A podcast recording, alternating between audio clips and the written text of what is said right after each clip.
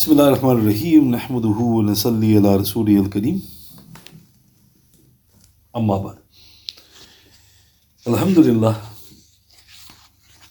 tonight is the 24th of September in the year 2023 and Alhamdulillah we spent a session or so discussing the priceless deed of dhikr and the last thing I mentioned was the authentic report in Ibn Abi Shaybah, where Abdullah ibn Abbas anhuma, he said, The shaitan remains on the heart of the son of Adam والسلام, when he forgets or is heedless.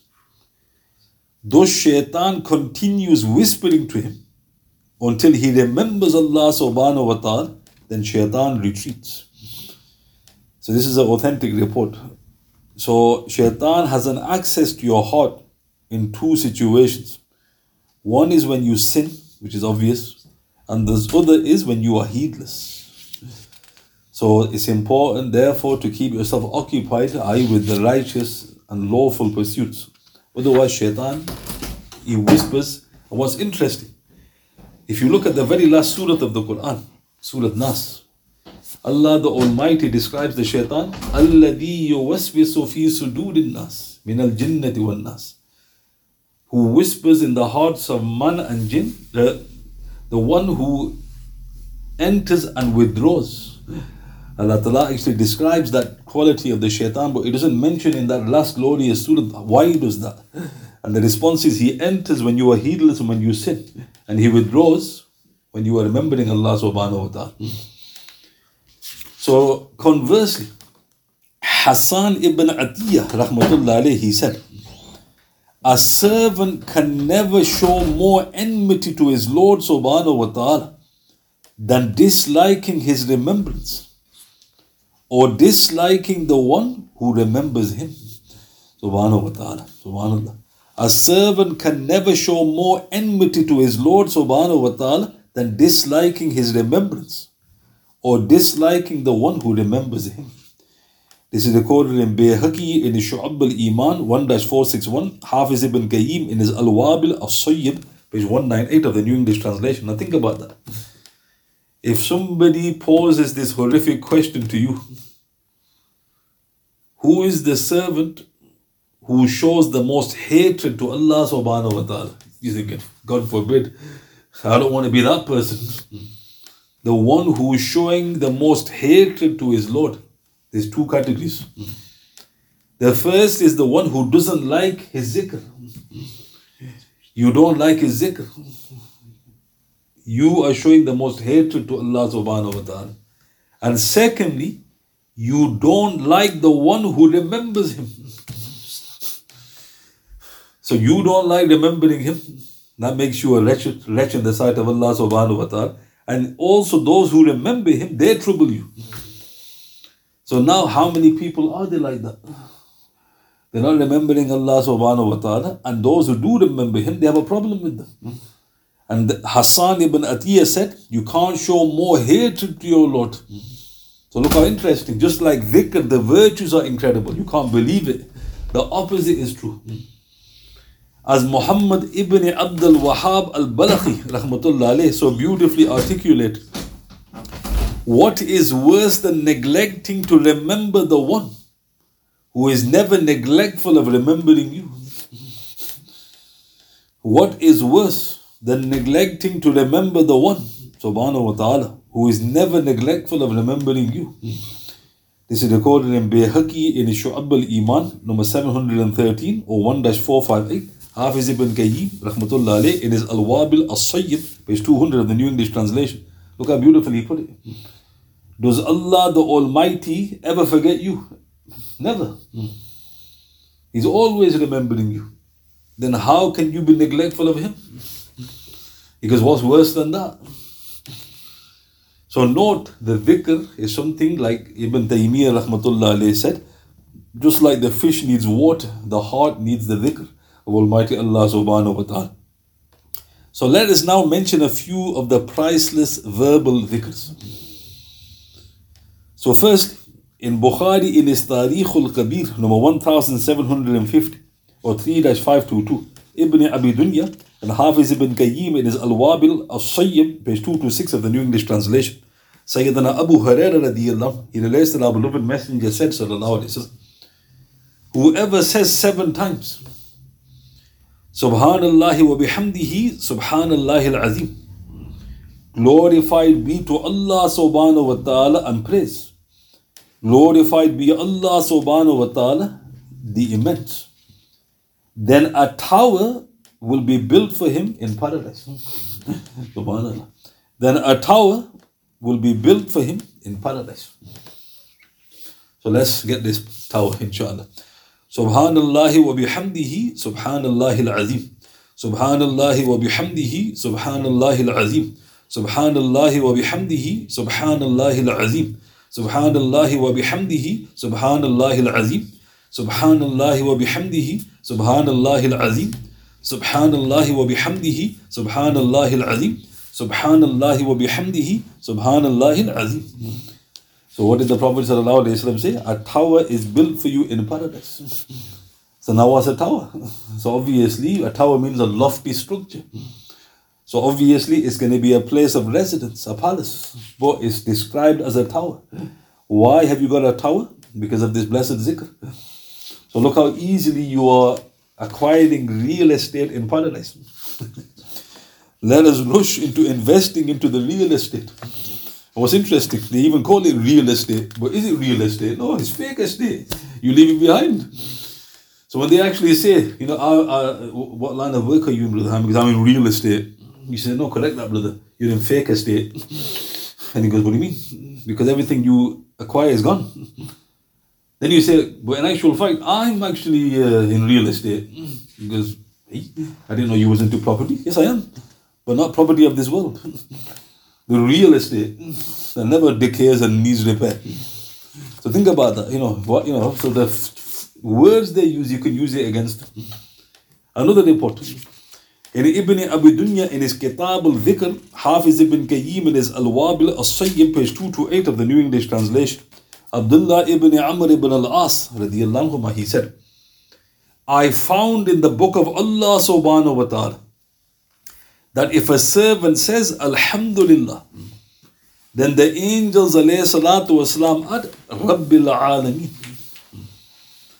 But if the servant says Alhamdulillah Rabbil Alameen, then the angels wasalam say, O Allah, forgive your servant.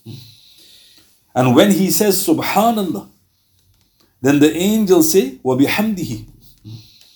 But if he says Subhanallah wa bihamdihi, then the angels wasalam say, O Allah subhanahu wa ta'ala, forgive your servant. When he says La ilaha illallah, then the angels wasalam say, Wallahu akbar. But when he says La ilaha illallah wallahu akbar, then the angels wasalam say, O Allah subhanahu wa ta'ala, forgive your servant. So let's look at this. So recorded by Hafiz ibn Abi Dunya in his Kitab al-Dhikr, Hafiz ibn Qayyim. So Abdullah ibn Amr, one of the famous companions of the Prophet he said, I found this in the book of Allah. So what book of Allah was he referring to? Subhanahu wa ta'ala. So it could be the Quran. It could also be the previous scriptures because he was given a load of this after the Battle of Yarmouk. You know, a lot of the people of the book scripture was fell to his lot. And due to his vast knowledge of the Quran and Sunnah, he could extract from there as well. So whatever the case, it's on his authority. Now, what's interesting, if you say a famous phrase, you actually are losing out. So think about that. If you say Alhamdulillah, you are actually losing out. So a person starts scratching his head, because How am I losing out, brother? Because if you say Alhamdulillah, the angels don't make a dua for you. That angels just add Rabbil Alamin. So in English, this is what's happened. You said all praise is for Allah. Subhanahu wa ta'ala. The angels, they say the Lord of the of the Alamin. There's no dua. But if you say Alhamdulillahi Rabbil Alameen, the angels make a dua for you. They say, Oh Allah, forgive your servant.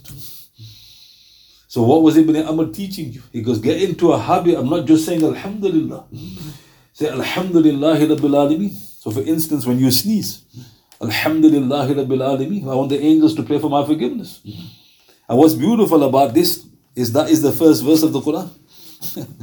so look how priceless the Quran is. You recite the first verse and the angel is saying, forgive him. Just read the first verse. Subhanallah. Then Ibn Amr anhuma said, if you say subhanallah, you've lost out. Because the angels add to it wabihamdihi. So in English, you said, glorified and free from all imperfection is Allah subhanahu wa ta'ala. The angels add and praise is due to him. There's no dua. But if you say subhanallah wa bihamdihi, the angels say, Oh Allah, forgive yourself.'" So look how interesting. This is a very famous zikr. Subhanallah wa bihamdihi. The Prophet said, Whoever says this a hundred times in during the day, all his sins are forgiven, even if it's like the form of the ocean. Whoever says it a hundred times in the morning and evening, nobody can beat him except the one who recites it more. Mm. Whoever recites it a hundred times, Hakim Sahih, he gets 124,000 good deeds. Mm. Now there's another blessing. For each one you've uttered, an angel is praying for your forgiveness. So a hundred times an angel said, Oh Allah, forgive your servant. Oh Allah, forgive your servant. Subhanahu wa ta'ala. Then you say, La ilaha illallah, the greatest zikr. And believe it or not, you've lost out. Somebody goes, How can you lose out on that? That's the greatest zikr. Because the angels don't make a dua. They just add, Wallahu Akbar. So you've said there is no one worthy of worship, there is no God worthy of worship except Allah subhanahu wa ta'ala. And the angels add, and Allah subhanahu wa ta'ala is greater. No dua. Hmm. But if you say La ilaha illallah wallahu akbar, the angels once again say, Oh Allah subhanahu wa ta'ala, forgive yourself. Hmm. So putting it simply, if you want the angels to pray for your forgiveness, say these three zikrs. Alhamdulillahi Rabbil Alameen, Subhanallah wa bihamdihi, La ilaha illallah wallahu akbar. And you, and you can't even use the excuse, oh, I need to learn it. If you need to learn that, you're still in nappies. Right? Everybody knows these zikrs. Sometimes you hear the zikr you're thinking, oof, I need to get that you know, on the phone and I've got to read. These are simple zikrs. If you're not going to learn these zikrs, then you know, what's happened? Another report in Tabarani in his Kabir, number 13,354. Ibn Abi Dunya, Hafiz ibn Qayyim in his Al Wabil As Sayyib, page 226 of the New English Translation. Shaykh Al Bani rahmatullah stated Hassan in Sahih ut Targhib, number 1584. Abdullah ibn Umar, anhu, he relates that our beloved Messenger said, sallallahu alayhi wasallam, plant the trees of paradise abundantly the companions radiallahu ta'ala anhum asked, Ya Rasulullah sallallahu alayhi how do we plant the trees of paradise abundantly? The Prophet sallallahu alayhi said, say, Masha Allahu la hawla wa la quwwata illa billah.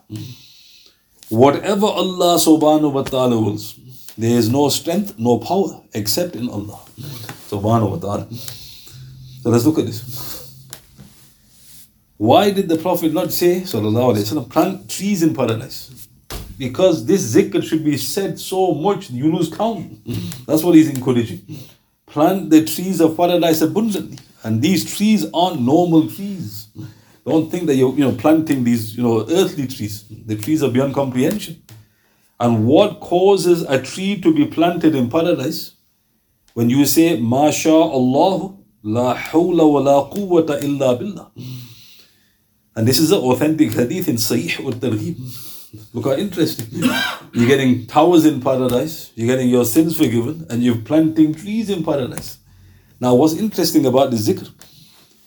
Is it not fascinating to note that the righteous man had rebuked the erring when the erring considered himself to be more blessed due to his luxurious orchard, children, and wealth?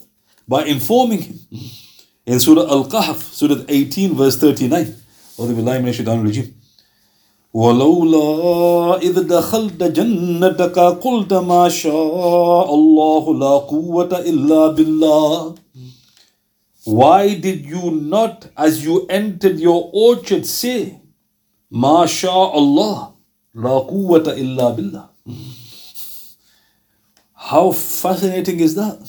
So, what is this? What is the context? The context is there was two men with orchards. One apparently had a more luxurious orchard. And the person who had the most luxurious orchard, he thought he was more blessed. So he, he, you know, his orchard was fruitifying more. He had more children and wealth. So the righteous one told him, Why did you not say? Because the orchard was waste, was left to waste. Why did you not say when you entered your orchard? Now, what dhikr did he tell him? Allah Ta'ala is highlighting something about that person. He goes, He knows something. And look how interesting. Did we know that? Right? Look how distant we're from Quran. Why did he give that zikr? Didn't you ever consider that? Of all the millions and billions of zikrs, he could have said, Why do you say Subhanallah? Why didn't you say, you know, Alhamdulillah? Why did he say, and the Quran mentions, Masha Allahu la quwwata illa billah, because that is how you plant trees in paradise. So it was a kind of a double slap. He was basically telling him, you know, what a foolish thing to have that belief. And why didn't you actually start planting trees in paradise, get the true orchards by making these statements? And that's why Surah Al Kahf is known as the Surah of secrets. Too many secrets in that surah. Well, people not bothered, you know, they're more interested in real estate, mashallah. In a more famous report, our beloved messenger, he said, Sallallahu Alaihi Wasallam, its trees are planted by the following dhikr. Subhanallah, Alhamdulillah, La ilaha illallah, Allahu Akbar. This is in Tirmidhi, number 3642, Tabarani in his Awsat, number 4170, Bazar in his Musnad, number 1991 to 2, and Shaykh Al-Bani rahmatullah stated Hassan in As-Sahiha, number 105. So this is a long report, the relevant part. So the third kalima, Subhanallah, Alhamdulillah, wa la ilaha illallah, wallahu akbar, that also plants trees in paradise. But the previous authentic report says, Masha Allahu la hawla wa la quwwata illa billah. Now what's interesting, in the Quran, hawla is not mentioned. Allah Ta'ala quotes the man as saying, Why didn't you say, Allahu la quwwata illa billah? The hadith mentions la hawla wa la quwwata illa billah. There's no problem. The hadith adds an addition, so you add it. But even if you leave that phrase out, you're following what the Quran is mentioning. So again, these are you know subtleties the scholars have mentioned. So by uttering these zikrs, you are filling paradise. Now what's interesting, whose paradise are you filling? Your neighbors. It's yours. So if you think about it, somebody goes, Well, I've done this zikr by the grace and mercy of Allah subhanahu wa ta'ala millions of times. So what have you got then? Do you have iman in that? I've got a million trees. So, how much land is needed for the million trees? Let's use these lowly trees as an example. You need a lot of land, but these are not trees of the world. So, how much paradise have you earned by this zikr? And these towers, how many towers you gonna get, inshallah? Palaces. So really, Allah Ta'ala is telling you, because I want to give you. And what's interesting, you don't have to buy anything. It's free. You know, Allah Ta'ala doesn't say, put a deposit down. And then we'll, you know, we'll see whether we can squeeze you in somewhere. Right? So how vast is paradise? And this is why Ibrahim alayhi salatu wasalam told us, you tell your ummah to recite the dhikr to fill their paradise. Why did Ibrahim والسلام, say that to the Prophet? Because he knows that he loved us too much. So instead of talking to the Prophet, he talked about us. And he goes, Give my salam to your ummah. So we're supposed to return the salam. Right? But uh, is blessed, you know, resting place. So let us all rush to furnish our true and everlasting abode. Finally, Anas radiallahu relates that our beloved Messenger said, sallallahu alayhi wasallam, when the servant lies down on his right, on his side to sleep in his bedding, and he says, Bismillah, and then recites Surah Fatiha, he will be safe from the evil of the jinns humans and from every kind of evil. Subhanallah. When the servant lies down on his side to sleep in his bedding and says Bismillah and recites Surah Fatiha, he will be safe from the evil of the jinns, humans, and every kind of evil. This is in Bazar in his Musnad, number 3109. Hafiz Abu Musa al Madini, rahmatullah alayh, in his Targhib 1 235. Hafiz ibn Taymiyyah in his Al Majmu 10 121. Hafiz ibn Qayyim in his Al Wabil As Sayyib, page 240 of the New English Translation. So this is a sunnah. You say Bismillah ar-Rahman ar-Rahim, read Fatiha. Everybody knows Fatiha. And what happens? You are protected from three. The evil of the jinn. Look how, you know, the prevention is is easier than the cure. Or prevention is better than the cure, I think one of the ways or the and it's true. The prevention is very easy. But if you don't take these gifts, look at the effort you have to make to get rid of the evil now. Right? So Bismillah ar-Rahman ar-Rahim, Surah Al-Fatiha. You're protected from the evil of the jinns. Why? Because there's good jinns. They're all evil. Humans, that's interesting. Well, how's a human? Mm-hmm. Don't ask me. How does a human attack you when you sleep? Maybe he's doing jadoo. You're protected from that. And all evil, the Prophet said. Every kind of evil. So Fatiha is a very special surah.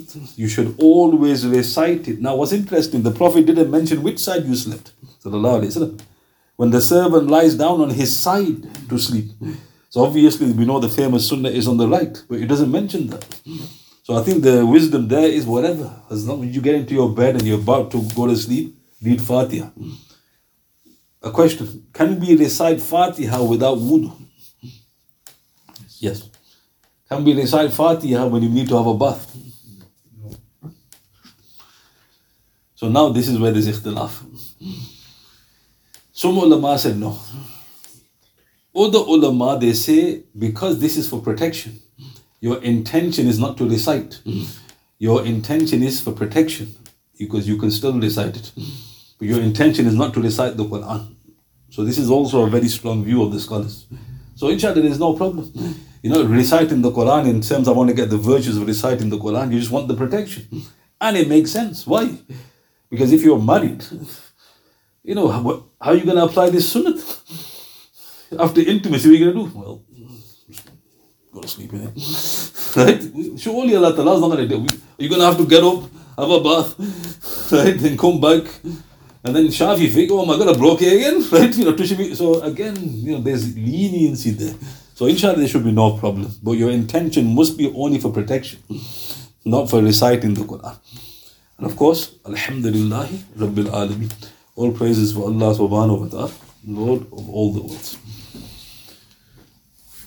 So all I mentioned again was some of the enormous virtues of the glorious zikr of Almighty Allah subhanahu wa ta'ala. Are there any questions you want to ask? سبحان الله بحمده سبحانك اللهم وبحمدك اشهد ان لا اله الا انت استغفرك واتوب اليك واتوب بالله من الشيطان الرجيم سبحان ربك رب العزه عما يصفون وسلام على المرسلين والحمد لله رب العالمين بسم الله الرحمن الرحيم والاصل الانسان في خسر الذين امنوا وعملوا الصالحات والواصل بالحق والواصل بالصبر صدق الله